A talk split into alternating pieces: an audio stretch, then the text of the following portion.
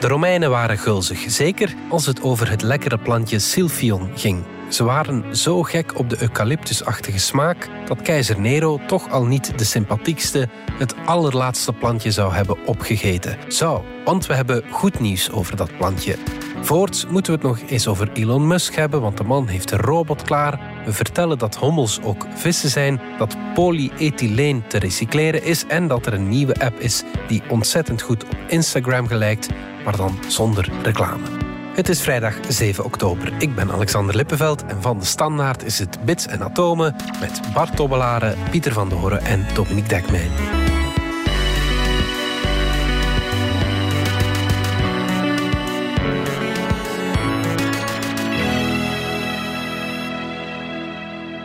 Dominique Dekman en Pieter van Doorn, welkom. En Pieter, we gaan maar meteen uh, met goed nieuws beginnen voor Sergio Herman, want hij zal binnenkort nieuwe gerechtjes aan zijn ja. kunnen toevoegen. De smaak van uh, is ondertussen bekend. We hebben, en daar komt het nieuws, we hebben Sylvion opnieuw ontdekt. Maar je moet mij zeggen wat Sylvion is, want iedereen ja. kent dat, maar ik niet. Nee, dat is geen probleem. Het is na de Romeinen eigenlijk, zoals je al uh, gehoord hebt, het is verdwenen met keizer Nero. Keizer Nero heeft het laatste plantje dat bekend was opgevreten. Sindsdien hebben we het nooit meer gezien, tot nu. Nu eerst even zeggen wat Sylvion eigenlijk was. Uh, Sylvion is een plantje dat de Grieken al uh, zeer apprecieerden. De Grieken gebruikten het tegen maagpijn, tegen vratten, tegen ontstekingen, tegen kanker, tegen kaalheid, tegen tandpijn, tegen epilepsie. En vooral, ze gebruikten het als afrodisiacum. Het wekt ook de lusten op. Beetje zoals neushoornpoeder eigenlijk. Zoiets, ja. Of zoals uh, ginseng, dat ook voor alles gebruikt kan worden. De wortel van dat plantje trouwens uh, lijkt heel sterk op ginseng. Nu, uh, liefdesdrankjes, dat kennen we allemaal. de verhalen van het blozende maagdje dat dan bij het wijze oude kruidenvrouwtje gaat en vraagt, heb je niks om? Hè? En dan zegt de vrouwtje, kijk, hier is een heel flesje. Doe een paar druppeltjes in zijn eten elke dag en het zal voor eeuwig de jouwe zijn. Wat dat meisje meekreeg waren gewoon kruiden om het eten van haar man veel lekkerder te maken. Een aantal van die smaakstoffen uit die kruiden zitten ook allemaal samen in Sylvion blijkbaar. En we hebben nog een uh, middeleeuws Engels liedje dat zo'n recept voor een kruidendrankje geeft. Parsley, sage, rosemary and thyme. Je hoort het, parsley, sage, rosemary and thyme peterselie, salie, rozemarijn en tijm. Doe dat in zijn eten. En uh, de liefde van de man gaat door de maag. And then she'll be a true love of Zowel de salie als de rozemarijn heeft overeenkomsten met dat uh, sylvion. Dus dat het zo in eten gebruikt wordt, is niet zo gek. En er zijn nog recepten bewaard van Apicius, een uh, bekende Romeinse kok. En met de Sylvion die we nu gevonden hebben, zijn die recepten al opnieuw geprobeerd. En inderdaad, het is verdomd lekker. Het plantje was verdwenen, ja. maar we hebben het dan toch ergens toevallig teruggevonden. Teruggevonden. Het uh, groeide in de tijd alleen in de buurt van uh, Cyrene in uh, Libië vandaag. Het is daar dus verdwenen. En in 1983 is er een Turkse specialist in medicinale planten die toevallig zo'n plantje gezien heeft.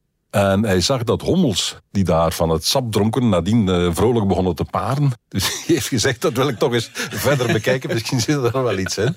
Heeft dat jaren onderzocht, zonder te beseffen waar hij eigenlijk mee bezig was. En pas uh, vorig jaar heeft hij beseft, hé, hey, maar dat lijkt toch wel heel sterk op Sylvion. Het heeft alle eigenschappen uit de beschrijvingen. Het heeft een hele reeks medicinaal interessante stoffen. Zou het geen Sylvion zijn? En hij is dan beginnen zoeken in de literatuur. En inderdaad, het kwam steeds weer overeen met wat de Romeinse bronnen zeggen. Dus hij heeft dan uh, vorig jaar een artikel geschreven. Jongens, ik heb Sylvion herontdekt. En deze keer in Turkije. In een klein stadje dat al sedert de Grieken bewoond was door Grieken. En 150 kilometer verder een ander klein stadje, ook historisch gezien altijd in Griekse handen geweest. Ook daar zijn een paar plantjes uh, Sylvion, eigenlijk één plantje Sylvion gevonden. En nu zorgen we daar heel goed voor. En nu zorgen we daar heel goed voor. Hij is erin geslaagd om het in het laboratorium verder te kweken, wat niet evident was. De Grieken hebben herhaaldelijk geprobeerd om het naar Griekenland over te planten. Dat is nooit gelukt, dus behalve dat ene dorpje daar in Turkije nu blijkbaar. We hebben op dit moment 600 plantjes. Dat is de hele wereldvoorraad. Dus eh, Sergio Herman zal heel veel nog moeten even betalen. Moeten wachten. of waarschijnlijk inderdaad nog even moeten wachten. Maar het is er. En dus eh, straks in de winkel in de buurt. Goed nieuws. Ja.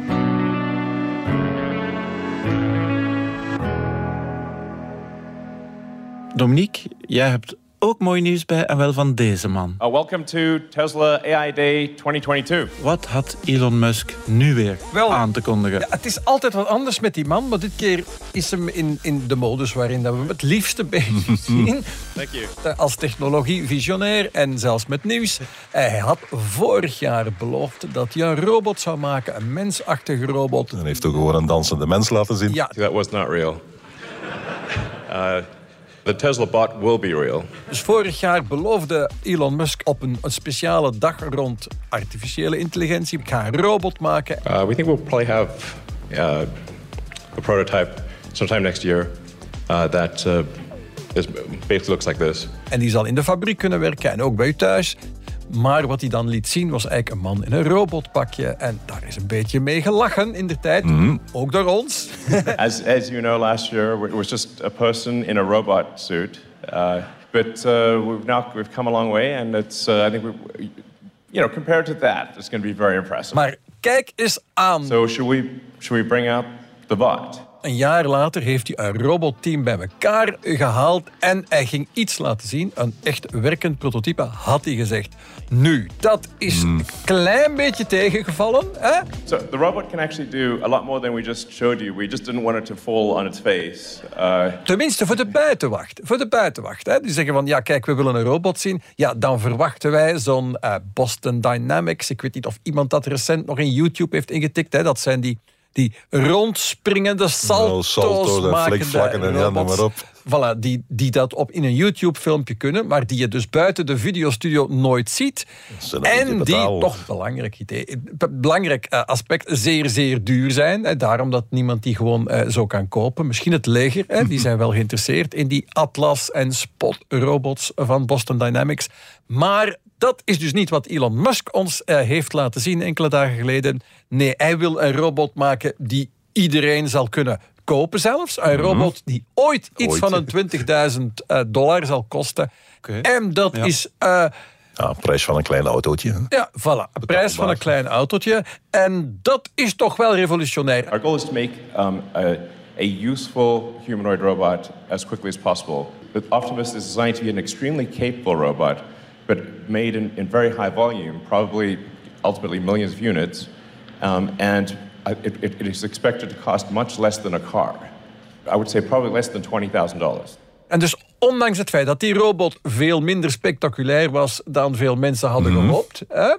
Maar ik heb daarna toen met, met, met Bram van der Borgt, onze toch wel het belangrijkste robotspecialisten in België, maar, maar mag ik toch wel zeggen aan de VUB en, en IMEC. En die zei, ja, ik vond het eigenlijk toch wel indrukwekkend. Dus hij zei van, ja, je moet vooral kijken naar wat hij daarmee wil doen. En is, hij, hij probeert de goedkoopst mogelijk nuttige robot te maken. Dat is ook wat die Musk zelf zegt. Ik probeer gewoon te kijken, hoe kunnen we iets maken dat nuttig is en betaalbaar. En vertel eens iets over het nuttig gehalte. Eh, dus, dus hij ziet eruit als een mens. neural nets, recognizing the world, understanding how to navigate through the world. Uh, it, it kind of makes sense to put that onto a humanoid form. Hij heeft ook eh, vier vingers en een duim die daar tegenover staat. Move uh, all the fingers independently, uh, so it has opposable thumbs and uh, both left and right hand, so it's able to operate uh, tools and do useful things. Dus dat houdt in dat hij in principe op een fabrieksvloer hetzelfde materiaal ongeveer kan vasthouden, door dezelfde deur kan gaan en die deur kan openen. Dus je moet de dat- fabriek niet speciaal voor hem Je inrichten. moet, voilà, dat is het hele belangrijke aan die mensachtige robots. Dat je ze kunt laten werken op de plaats van, een- van een gewone mens. En samenwerken met, met gewone mensen. Hier hebben we een robot gezien die kan stappen aan ja, bijna zo snel als een mens, maar lopen komt er dus niet van. En dat heeft die Bram van der Borgt uitgelegd van ja, met goedkope motortjes eh, kun je die robot niet snel laten zijn. Hij is ofwel snel ofwel sterk, maar alle twee kan niet. En ze zijn blijkbaar gegaan voor kijk, als we dan toch moeten kiezen, gaan we voor sterk. Hij kan een gewicht van 20 kilo ronddragen. Oké, en kan dat is ook. heel behoorlijk. Hè? Kunnen, kunnen wij ook. En 40 kunnen wij ook. En dat kan maar als niet. we het toch iemand anders kunnen laten doen. Precies. Dus hij heeft vingers waarmee hij dingen kan vastpakken. Maar daar was iedereen kritisch aan het kijken van... ja, maar pakt hij dat dan met één hand vast? Of pak je met twee handen vast? En dat hebben ze net niet laten zien. Nee. Maar dat is ook niet zo erg. Dat zijn de moeilijkste dingen. En hij, hij krijgt nog wel wat tijd om dat te doen. Belangrijk ook is om te weten... eigenlijk was hij die robot niet aan ons aan het verkopen, zodanig, eh, aan het brede publiek. Hij, hij maakt wel graag indruk op de mensen, maar eigenlijk probeerde hij vooral indruk te maken op robotspecialisten om te recruteren. Daar, daar ging het eigenlijk om. dus die artificiële intelligentiedag van Tesla was eigenlijk een recruteringsdag mm. en geen verkoopspraatje. Ja. En ja, dat, dat meen ik dan begrepen te hebben. Onder robotspecialisten weet men best van ja, dit is misschien niet de allersnelste, mm. allermeest geavanceerde eh, robot, maar dat ze dat op zes maanden in elkaar hebben gedraaid. Testankoop zou zeggen, de prijs-kwaliteitsverhouding is wel oké? Wel ja, precies. Dat zou revolutionair kunnen zijn. Mhm. In de veronderstelling natuurlijk dat het gebeurt zoals nu beloofd. En dat weet je met Elon Musk nee, dat weet je eh, niet. nooit helemaal zeker. Uh, je weet wel dat hij ongeveer die richting uitgaat. Dat hij dat hard gaat proberen. Dat hij niet snel zal opgeven. Mhm. Maar dat hij vaak wel... Ja, ja, onze, onze voormalige hoofdredacteur zei altijd... De pijl zakt tijdens het vliegen. En dus je mikt altijd beter iets hoger. Mm en dat, uh, dat heeft Musk wel. Hè? dus hij, hij, stelt de doelstellingen zeer ambitieus. Zijn raketten zijn ook altijd wel twee, drie, vier, vijf jaar later dan, uh, dan aangekondigd gekomen. Maar ze komen wel, voorlopig. Maar ze komen meestal wel. Alleen die, die volledig zelfsturende Tesla-auto, mm. daar schijnt die toch wel gebotst te zijn op de grenzen van wat artificiële intelligentie kan. En precies daar is een beetje het probleem. Basically... If you think about what we're doing right now with the cars, uh, Tesla is arguably the world's biggest robotics company because our cars are like semi-sentient robots on wheels. Die robot is eigenlijk de tweebenige versie van een Tesla-auto. They're also quite good at uh, sensors and batteries and actuators. So, dat heeft hij ook altijd zo gezegd. De reden dat ik die robot zo gemakkelijk ga kunnen maken en zo goedkoop ga kunnen maken, het is eigenlijk een rondwandelende Tesla-auto, mhm. want er zit in wezen dezelfde computer in. Dezelfde computer die zal zorgen dat eh, jouw Tesla zichzelf helemaal volledig zelf kan besturen, zal ook die robot aansturen. That's the world the robot sees. So it's, it's very clearly identifying objects like this is the object it should pick up. Klein probleem is daarmee dat het zichzelf sturen van die Tesla-auto belooft hij al zo lang. Hè, want mm. als al Musks voorspellingen waren uitgekomen en dan was ik nu naar hier gereden door een uh, robottaxi van Tesla. Hè, Dat had hij beloofd, dat zal tegen 2020 wel rondkomen, mm. dacht hij. En niet helemaal gelukt. The Tesla bot is intended to um, be friendly, of course. Um, and uh, navigate through a world uh, built for humans and uh, eliminate dangerous, repetitive and boring tasks. Een robot die in een fabrieksomgeving uh, iets nuttigs doet. Ik heb het daar met Bram van den Borg dan ook even over gehad. En die zegt van ja, dat zit, dat zit er echt wel aan te komen. Elon Musk suggereert die losjes van, ah ja, en hij, zal natuurlijk ook voor jou naar de winkel kunnen gaan. A light, uh, light dan mompelt hij ook nog eens iets. Die neiging heeft hij dan wel. Um, so, yeah, it's, it's a round uh, maar dat is veel moeilijker. En daar zegt hij niet wij van dat, dat gaat binnenkort zo zijn. Hij zegt van, ja, dat denken we wel dat dat er ooit van komt. Uiteindelijk heeft hij dan laten uitschijnen iets voor over vier, vijf jaar. Uh, maar belooft wel dat het bijvoorbeeld de economische productie van de wereld met twee grote orders, dat is dus een factor 100 kan verhogen. Dus hè, zo even half, half, mompelend, half lachend. Hè, zegt hij het maar voor te lachen of meent hij het? Wat betekent dat we ja. drie dagen per jaar moeten werken? Zoiets, ja, dat is eigenlijk wat hij zegt. Ja, precies. Oké. Okay. The Tesla bot, um, we're setting it such that it is... Um, at a mechanical level, at a physical level, uh, you can run away from it. Um, and, and most likely overpower it. so uh, hopefully that doesn't ever happen, but um, you never know.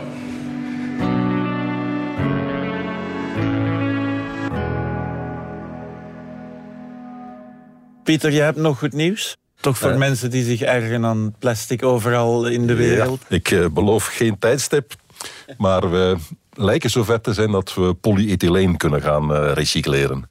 Polyethyleen is de meest gemaakte kunststof ter wereld. Ongeveer de helft van de wereldproductie is polyethyleen. Eens het gemaakt is, kun je het nauwelijks nog achteruit draaien. En dat kom je tegen in plastic zakken, in alle mogelijke verpakkingen. Uh, als er bij jou thuis een tijdschrift eh, bezorgd wordt met een velletje rond, is er een goede kans dat dat uh, polyethyleen is, uh, shampoo, flessen, noem maar op. Allemaal polyethyleen. Het wordt misschien 10%, 15% hooguit wordt gerecycleerd. De rest ja, verdwijnt in de natuur, wordt uh, opgestookt. Verdwijnt niet in de eh, natuur, ja. Wordt uh, omgesmolten tot van die pseudo-houten zitbanken en die namaakhouten paaltjes. Dat, dat zit vol met polyethyleen plasticzakken. Maar je kunt niet eeuwig blijven zitbanken maken, natuurlijk. Dus vroeg of laat ga je daar toch iets beters moeten mee doen. Maar nu is er iemand die zegt, kijk, ik heb toch een manier gevonden. En hij is, is in staat om geen nieuw polyethyleen te maken, maar het om te zetten in polypropyleen. Dat is een uh, familielid van polyethyleen, dat is een beetje taaier, een beetje sterker. Dat zie je bijvoorbeeld in uh, jerrycans of uh, plastieke vuilnisbakken. Spul dan een beetje steviger. plastic, zeggen ze in het recyclage het, het, is, het is zacht, maar het is taai en het is sterk. Je krijgt het niet zo gemakkelijk kapot. rompen van bootjes worden daar soms mee gemaakt. tuinmeubelen, dat soort wat stoerdere dingen. Nu, als we dat al zouden kunnen in de plaats krijgen door onze plastic zakken, zijn we ook al een heel eind verder natuurlijk. Het lukt hem, maar het, het, is niet evident. Je moet er heel veel katalysatoren voor gebruiken. En in de ene zit iridium, in de andere zit platina, nog een derde zit palladium in. Dat zijn ook uh, nogal dure en uh, ja. zeldzame stoffen. Dus het is uh, niet gezegd dat je het straks ook op industriële schaal gemakkelijk had kunnen doen. Het is nu op laboratoriumschaal en dan is het eenvoudig. Hè. En dan werk je met proefbuisjes. En als je een recept hebt waar het geen druppeltje water in mag zetten, waar het perfect droog moet zijn. Oké, je spoelt dat even om met alcohol. Je gaat er eens met een haardroger over en dat is droog. Maar probeer eens uh, honderden meter pijpen en pompen en ketels het laatste druppeltje water uit te halen. Dat is heel iets anders. Dus dat opschalen naar industriële hoeveelheden moeten we nog zien. Maar als dat lukt, dan, ja, dan uh, zijn we toch een stap vooruit. En daarvoor doen we het, hè, Pieter? Yes. Kleine stapjes. Dominique, uh, we zetten een klein stapje naar jou nu. Hè. De, ja. Jij hebt het over Instagram en er is een beetje goed nieuws ook voor mensen die al... Nee, een beetje, een beetje. Och, ik heb het aan uh, de lezers van onze krant gesignaleerd en dus ook aan de luisteraars van deze podcast dat er een app is verschenen die belooft wij gaan jou de oude Instagram teruggeven. Uh, namelijk uh, met alleen maar de, de, foto's en video's van de mensen die je echt uh, volgt. Mm. En zonder reclame. Dat is lang geleden. Instagram zonder reclame kunnen we ons bijna niet meer nee, herinneren. Nee, nee, maar ooit, ooit, zat daar weinig of geen reclame wie gaat in. dat betalen? En ook geen van die TikTok-achtige video's. die, die, die reels die nu in Instagram ja, zitten. Ja. En die veel mensen, waaronder mezelf, wel eens durven irriteren. Mm. Dus ik heb dat uh, eigenlijk gesignaleerd aan de lezers, gewoon omdat dat ja, opmerkelijk is dat, dat iemand dat doet. En mag dat dan zomaar? Ja, dat wou ik net vragen. Uh, wel, daar zijn we nog niet helemaal uit of dat okay. helemaal mag. Uh, dus blijkbaar denkt Apple van niet en denkt Google voorlopig van wel. Want okay. de app, de OG-app, zo heet die app, ligt voorlopig wel nog in de Play Store je, voor je Android-telefoon, maar niet meer in de winkel, uh, in de App Store van uh, Apple. Uh, en dat heeft dan waarschijnlijk iets te maken met subtiele verschillen tussen de regels in beide App Stores. maar volgens Meta, dat is dan mm -hmm. een bedrijf achter Instagram en Facebook, kan zoiets zeker niet. Hè? Gewoon zo even een ander jasje op hun app zetten. Ja, nou. Zij noemen dat een vorm van, en dat is dan een ja, relatief technische term, scraping noemen ze dat. en dat is een praktijk waarbij je dan eigenlijk je voordoet als een stuk software op het internet en je, je pikt eigenlijk. Je pikt eigenlijk dingen van het internet en je doet daar dan iets anders mee.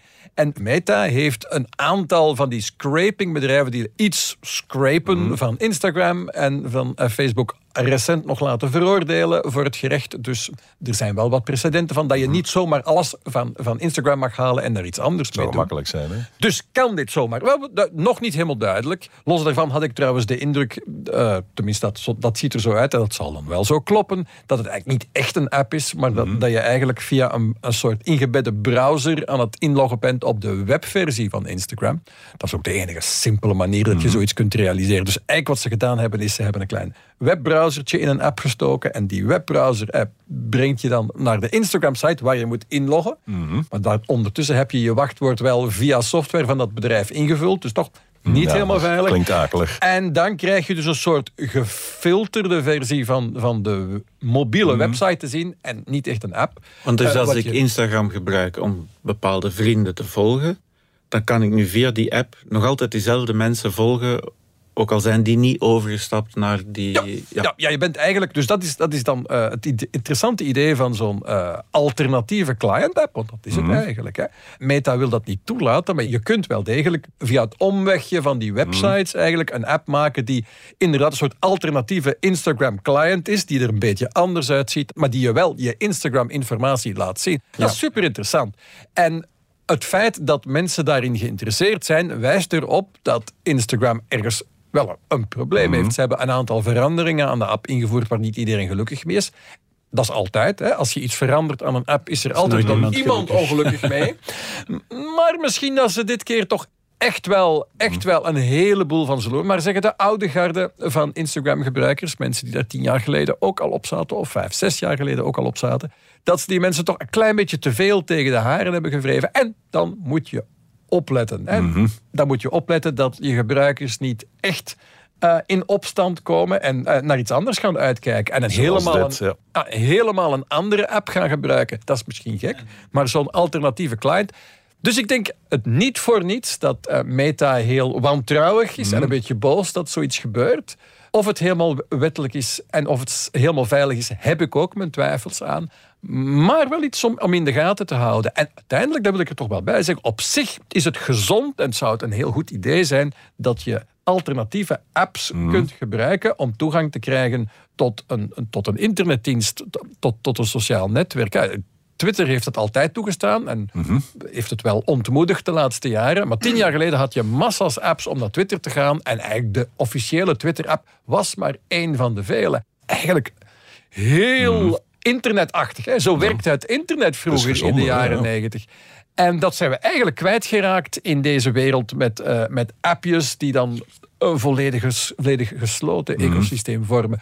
Dus ik denk, dit was weer een herinnering dat het eigenlijk wel kan. En dat het eigenlijk wel jammer is dat we dat, we dat zo niet meer doen. Hè. Dat, hmm. dat we niet meer zelf onze apps kunnen kiezen voor elke dienst. Oké. Nu verwacht u de ster van de week, maar er is eerst nog iets anders dat we willen vertellen. Ja. Vanaf nu zijn hommels ook vissen. Voilà.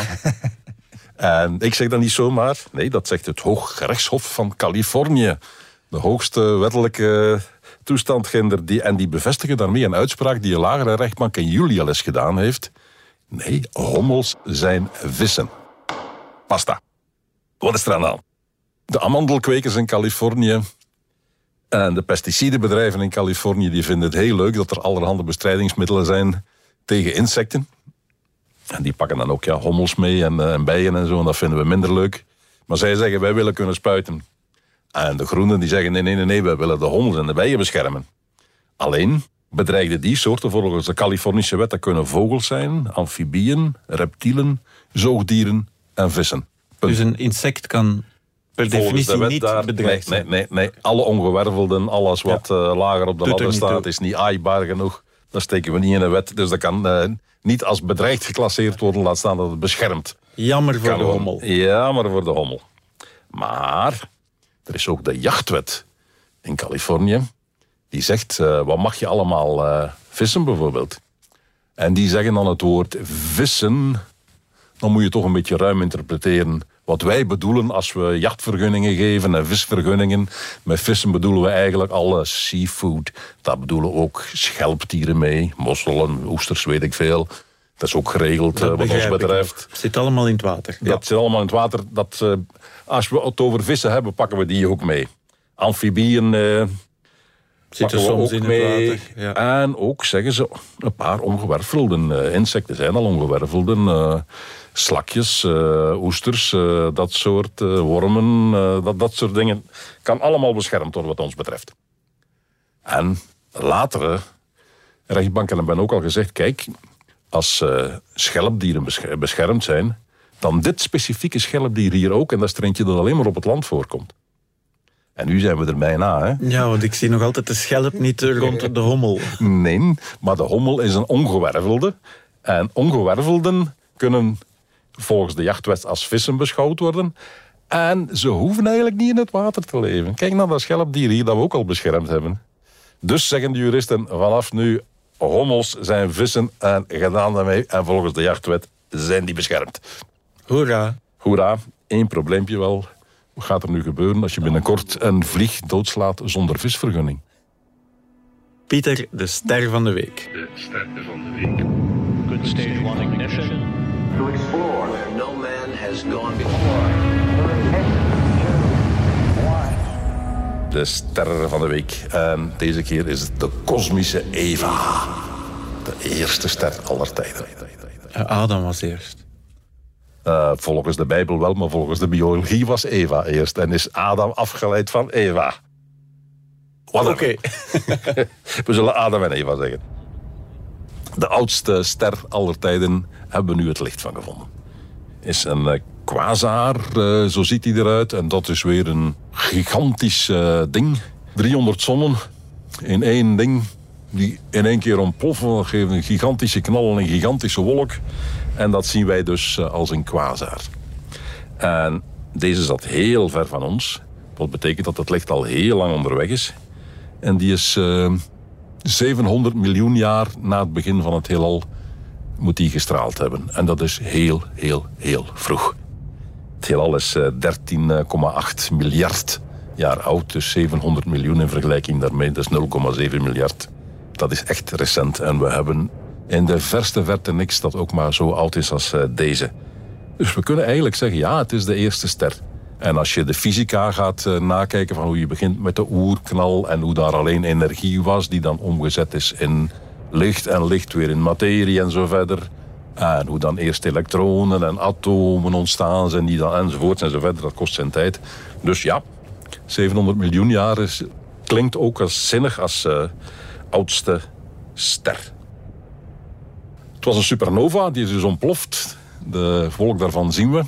Het uh, spul dat die in het heelal geslingerd heeft, uh, alles dat in de oven van die ster ooit gestookt geweest is, daarmee is een tweede generatie sterren gemaakt. Die hebben ook weer, uh, met alle fusiereacties in die sterren, hebben die van alles bijgemaakt. Zijn ook ontploft. Dat spul is weer het heelal ingeschoten. En in de derde generatie, daar zitten we nu. Of de meeste van de sterren die we vandaag zien zijn derde generatie. Onze zon is een derde, derde generatie ster. Ja. En die is ook op weg om straks uh, te, ontploffen. te ontploffen en weer nieuw materiaal het heelal in te slingeren voor een volgende generatie. Maar dat zullen wij niet meer meemaken. Ja, volgende week is er nog gewoon terug. Bits en atoom. Yes. Dank jullie wel allebei. Voilà. voilà. Graag gedaan, zeggen mensen. Dank jullie wel allebei. Graag gedaan. Yes, Dit was Bits en Atomen, onze wekelijkse podcast over wetenschap en technologie. Bedankt voor het luisteren. Ken je trouwens DS Podcast al, de podcast-app van de Standaard? Daar luister je niet alleen naar onze journalistieke reeksen, je krijgt ook elke week een eigenhandige selectie van de beste nieuwe podcasts op de markt. Alle credits van de podcast die je net hoorde vind je op standaard.be-podcast. Reageren kan via podcast.standaard.be. Volgende week zijn we opnieuw.